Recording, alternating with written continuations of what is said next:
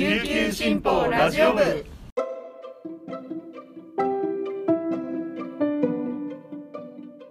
おはようございます。沖縄から届ける声の長官琉球新報ラジオ部です。2022年1月24日月曜日。本日のパーソナリティはデジタル推進局の上里あやめが担当します。今日の那覇の予報は曇り。最低気温は18度最高気温は22度となっています。昨日はあの名護市長選と南城市長選の投開票日でしたね。琉球新報もやったんですけどテレビとか新聞社があの開票所のライブ配信をやっていました。見た方もいらっしゃいますか？私は昨日あの仕事がお休みだったのでお家でライブ配信を見ていました。なんかあの各社の配信それぞれ特徴があってそれを見比べるのも面白かったんですね。なんか配信ってあのテレビ見たりとか他のことしながら確認できるのがいいなって昨日見ながらすごく思いました。なんか表が積み上がっていく様子も面白かったですしリアルタイムでいろんな人があのコメントをしてるんですよ。それを見るのも読んでみるのも面白かったです。あの琉球新報では選挙の様子をじっくり読める記事もたくさんあるので今日の紙面とかウェブサイトぜひ見てみてください。今日のピックアップニュースでも選挙に関する記事を紹介したいと思います。最初のニュースです。任期満了に伴う名護市長選が23日投開票され現職の戸口武豊氏が1万9524票を獲得し1万4439票を得た前市議の岸本洋平氏に5085票差をつけ2期目の当選を果たしました。米軍普天間飛行場の名護市辺野古移設を推進する政権与党が支援する戸口氏の再選を受け政府は辺野古移設の強硬姿勢を維持することが確実視されます。移設阻止を掲げる玉城デニー知事らオール沖縄勢力は同日戦となった名護南城の両市長選で敗北する厳しい結果となり知事選に向けた体制の立て直しを突きつけられました。新型コロナウイルスの感染急拡大でまん延防止等重点措置適用下での選挙戦となり両陣営の選挙運動も制約を受けました。投票率は68.32%で前回市長選を8.6ポイント下回って過去最低でした。名護市長選は辺野古移設問題が争点化してから7度目で政府が辺野古沿岸部に土砂を投入してからは初の選挙となりました。次のニュースです。任期満了に伴う南城市長選は23日投開票され前職の古謝慶春氏が1万3028票を獲得し再選を目指した現職のズケラン・チョービン氏の1万1339票に1689票差をつけて破り4年ぶりに市長に返り咲きました。現市政への不満や保守中道の組織力をバネに65票差で苦杯を飲んだ前回の雪辱を果たしました。当選を決めた古謝氏は講演会や市民のおかげだ将来を見据えた行政運営をしていくと喜びを語りました。市長選はテケラン氏の市政継続か古謝氏の市政奪還かが争われました。投票率は69.12%で2018年の前回市長選より2.2ポイント上がりました。古謝市は日本一元気で魅力あるまちづくりのスローガンを掲げ子ども科の設置や野球場整備によるプロ球団のキャンプ誘致産業振興などを訴えました。最後のニュースです。沖縄県は23日10歳未満から90代以上の956人が新たに新型コロナウイルスに感染したと発表しました。在沖米軍関係者は187人の報告がありました。新型コロナ対策として介護従事者が濃厚接触者になった場合でも毎日の検査で陰性が確認されれば勤務できることも明らかにしました。感染者増加に伴う福祉施設の人手不足を回避するためで医療従事者に準じた対応となります。感染者が確認された県内の福祉施設は23日時点で90カ所に上り高齢者の感染が増加傾向にあります。90カ所の内訳は高齢者施設81カ所障害者施設9カ所です。施設内で療養している高齢者は209人障害者施設では33人で計242人に上ります。以上本日のピックアップニュースでした。今日紹介した記事の詳しい内容は琉球新報の紙面とウェブサイトからもご覧いただけます。ぜひアクセスしてみてください。そして今日は一押し記者解説があります。そのまま解説をお楽しみください。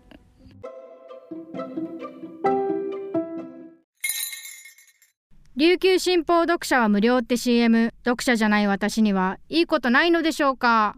というメールが来ていましたが安心してください。スマホパソコンでサクッと読めちゃう琉球新報デジタル。あなたにもおすすめしたい理由がちゃんとあるんです。詳しくは新報デジタルで検索。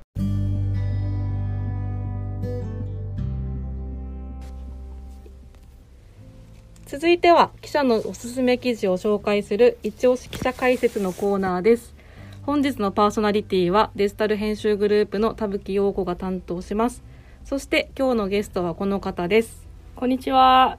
琉球新報編集局成形グループのウーと申します。よろしくお願いします。うーさんよろしくお願いします。はい。今日うーさんに来ていただいたのはえーと年末から始まっている連載で企業の女性力という連載があるんですけどこちらについていろいろ聞きたいなと思ってうーさんをお呼びしました。はい。はいまずこの企業の女性力っていう連載なんですけどこの連載が始まった理由というかきっかけみたいなのから先に教えてもらえますか？はい。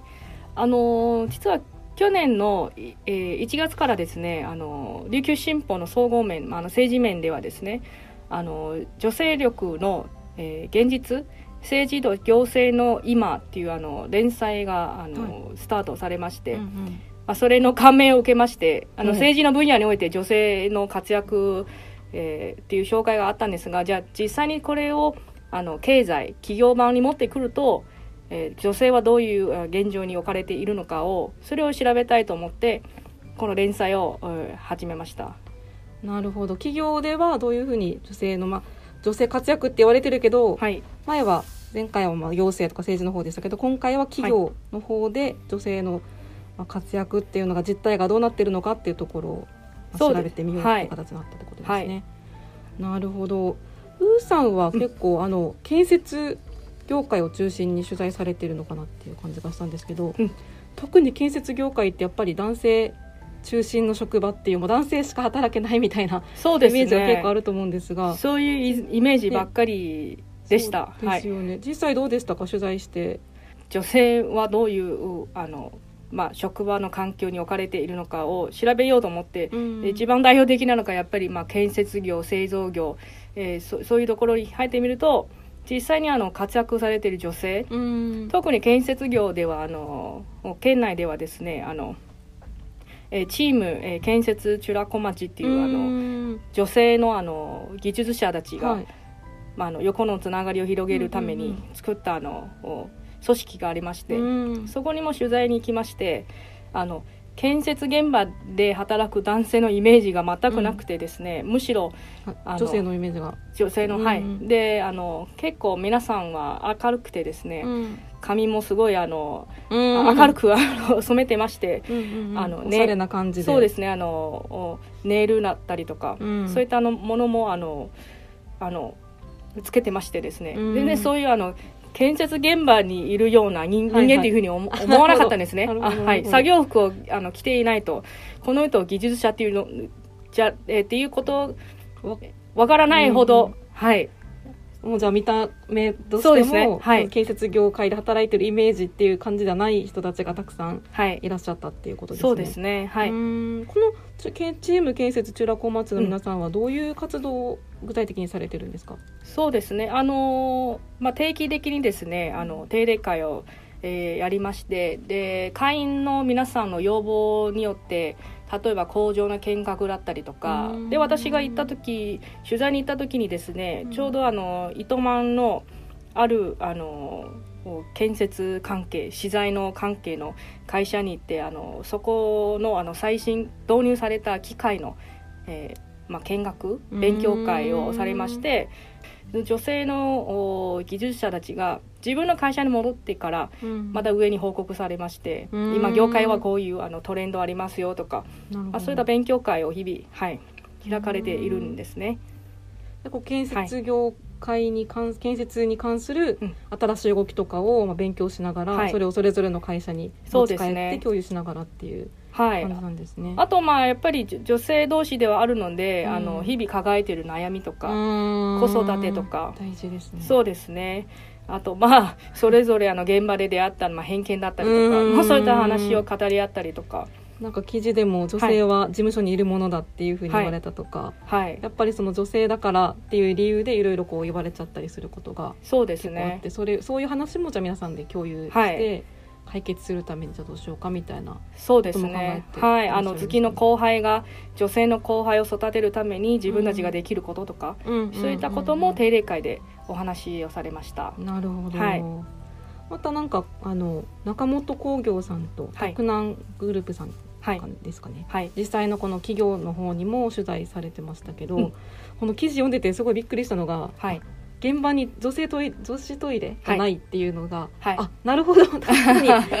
そうそうか。まあもともとも男性が働くのがもう当たり前だからそうです女性ねのなん女性用のものがもうそれすらないっていうことがそうですね。結構衝撃だったんですけど、例えばねあの女性一人のために一つの仮設トイレを置くかって言われたら、まあ、やっぱりそれに付随するあの費用費用コストもかかるし、だとするともうあの共同で男性が使うトイレに女性も使う。っていうのが当たり前っていうような話でしたね。なるほど、はい、そういうところから、まあ、中本工業さんね、はい。あのトイレもどう女子トイレも導入してってありましたし、どちらの企業もにも女性のあの社員の方いらっしゃって、はい、どちらもこう女性の雇用をあの、うん。えー、とまあ重要視してるっていうような話があったんですけどはい、どこからそういうどうやってそういうふうな女性のなんだろう、活躍推進っていう方向に推進っていうか女性の雇用とか、はい。女性が働きやすいようにっていうふうにどういうふうにしてそういう形に変わっていったのかっていうのああそうですね、まあ、そそもそもなぜそのあのこれまで男性中心の職場がですね、そも女性をあの、おまあ、積極的に採用しようとするっていうのが、まあ、やっぱりあの、まあ、建設業においてはですね話を聞いたところはあのやっぱり建設を学ぶ建設関係のあの学学問を学ぶ生徒がですねあの、うん。年々減ってきていましてあ生徒自体が。生徒自体が、はい。うん、生徒数が減っている中でですね、はいはい。やっぱり女性もえ積極的に取り入れていかないとですね、うん。やっぱりぜあの全体的にはやっぱりあのこれから会社もあの、うん。あの担い手としてはうん。人も、あの減っていくことなのでまあ、あの企業のまあ多様性とか、はい。そういったところの面から見るとやっぱり女性をうん。今のうちからうん。積極的に採用していかないといけない。うん。で女性が入ってくることによってですねやっぱりあの働きやすい環境ではないとうん。女性もなかなか続かないし、うん。まああのまあ、それもいあの一つかもしれないんですが、まあ、うん。中本工業さんがですねはい。あのまず現場はい。現場にも女性のトイレを導入することになってですね なるほど。やっぱり私たちのようなあの女性と、えー女性が多い業界ではですねなかなか考えにくいことでは、うん。結局女性もの登用をはい。もっとやっていかないと業界自体がもう縮小しちゃうっていうか衰退しちゃうっていうところまで来てしまってはい、いてやっぱそういう意味ではもう多様性っていうのははい。もう必要不可欠になってきてるそうですね、まあ、あとはあの企業のイメージっていうところにもつながるのかなと思うんですね、やっぱり男女男性だけではなくて、女性も働きやすいっていうイメージを出すにはですね、うん。今のところではあの積極的に採用していかないといけないっていう、まあ、企業の、うんまあ、危機感というか、うん。そのあたりもあるのかなと思います。はないるほど。女性のまあ雇用とか登用っていうのがなかなか進まなかった理由っていうのがやっぱり女性のこのライフステージによってなかなかこう働ける状況とか条件っていうのがこう変わっていくっていうのが結構理由としてあったのかなと思うんですけど。そうそれもあるんですね、うんあのまあ、全国的なデータではあるんですけど、うん。その国立、えー社会保障えー人口問題研究所っていうあのちょっと長いあの 研究所の、まあ、統計によるとですね全国ではですね約5割の女性がですね出産育児を機にですね退職しているということがわか分かってますね。なるほど、結構そういうところを、まあ、働きやすくするっていうのはその育児休を取りやすくするとか、はい、あのそういうライフステージに合わせた働き方ができるようになるっていうのが、まあ、ぱ女性も働きやすくなるのかなはいっていう気もしますし、個人的にもそうあってほしいなっていうのがとてもあるんですけど。とまさにそういうことですね。やっぱりその女性たちが求めるのが、まあ、働く環境もそうなんですが、うん。あとあのせ制度。制度もそれに伴ってあの改善していかないとですね、うん。女性やっぱりあの家事育児女性に押しあのおおあよ押し寄せる。っていうことがまだまだまだ日本社会にはあうん。の多く存在しているっていうのがそれは現実としてですね、うん。だからは女性にとってもですね例えばじ時短で早く、うん。子供がちっちゃい時にですね早く帰れるような仕組みなりとか、それも企業にとってはあのなくてはならないということになってきてるんですね。なるほどですね。はい。さんもじ実際、はい。あの子育てしながら働いてみて、はい、でまた今回の取材を通して改めて気づいたこととかありますか？そうですね、まあ、あのやっぱり私もあの2歳のあの子供がいまして、日々 あの業務時間内にあの仕事を収めるっていうのがもうひ必死でですね、やっぱりりあのあの企業がですね、えっと、早く帰れるような仕組みがあったからこそ、うんあと周りがですねあのサポート、えーしてえーいただいていることを、まあ、そういうおかげでですねあの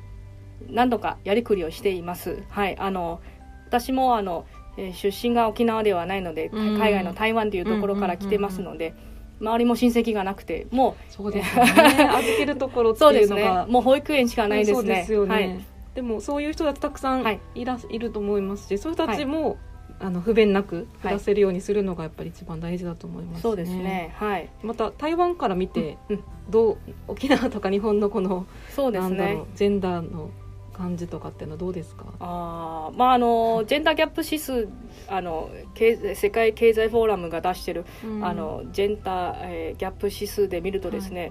156カ国の中で、うんあの日本が120位そうですね。あの先進国の。最低水準ということで、まあ、それもそれで、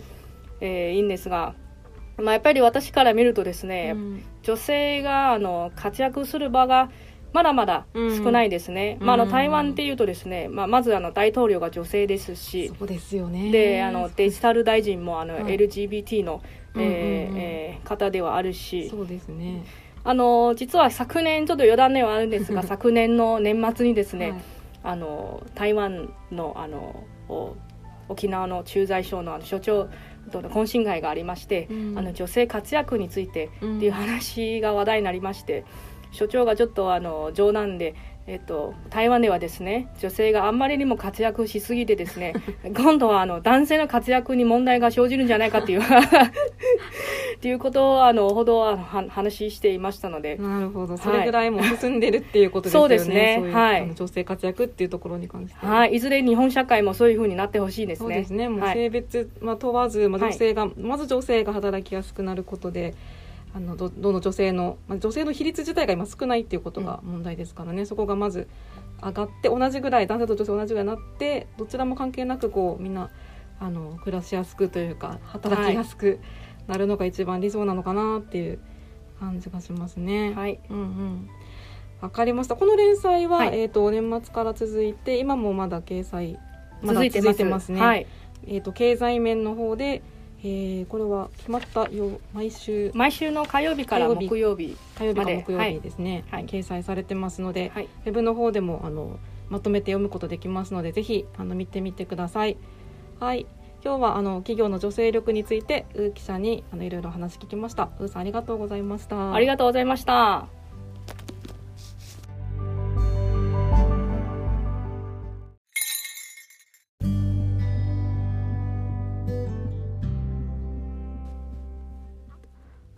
本日の一押し解説はウー記者に企業の女性力について聞きましたがいかがでしたでしょうか？